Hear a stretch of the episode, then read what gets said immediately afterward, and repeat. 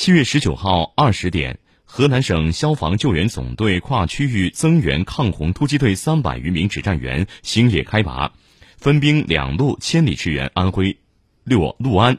阜阳，开展救援抢险工作。直到八月十六号，他们圆满完成使命，平安返渝。二十八个日夜，河南消防援皖指战员坚守王家坝，挺进重灾区，迅速打通生命通道。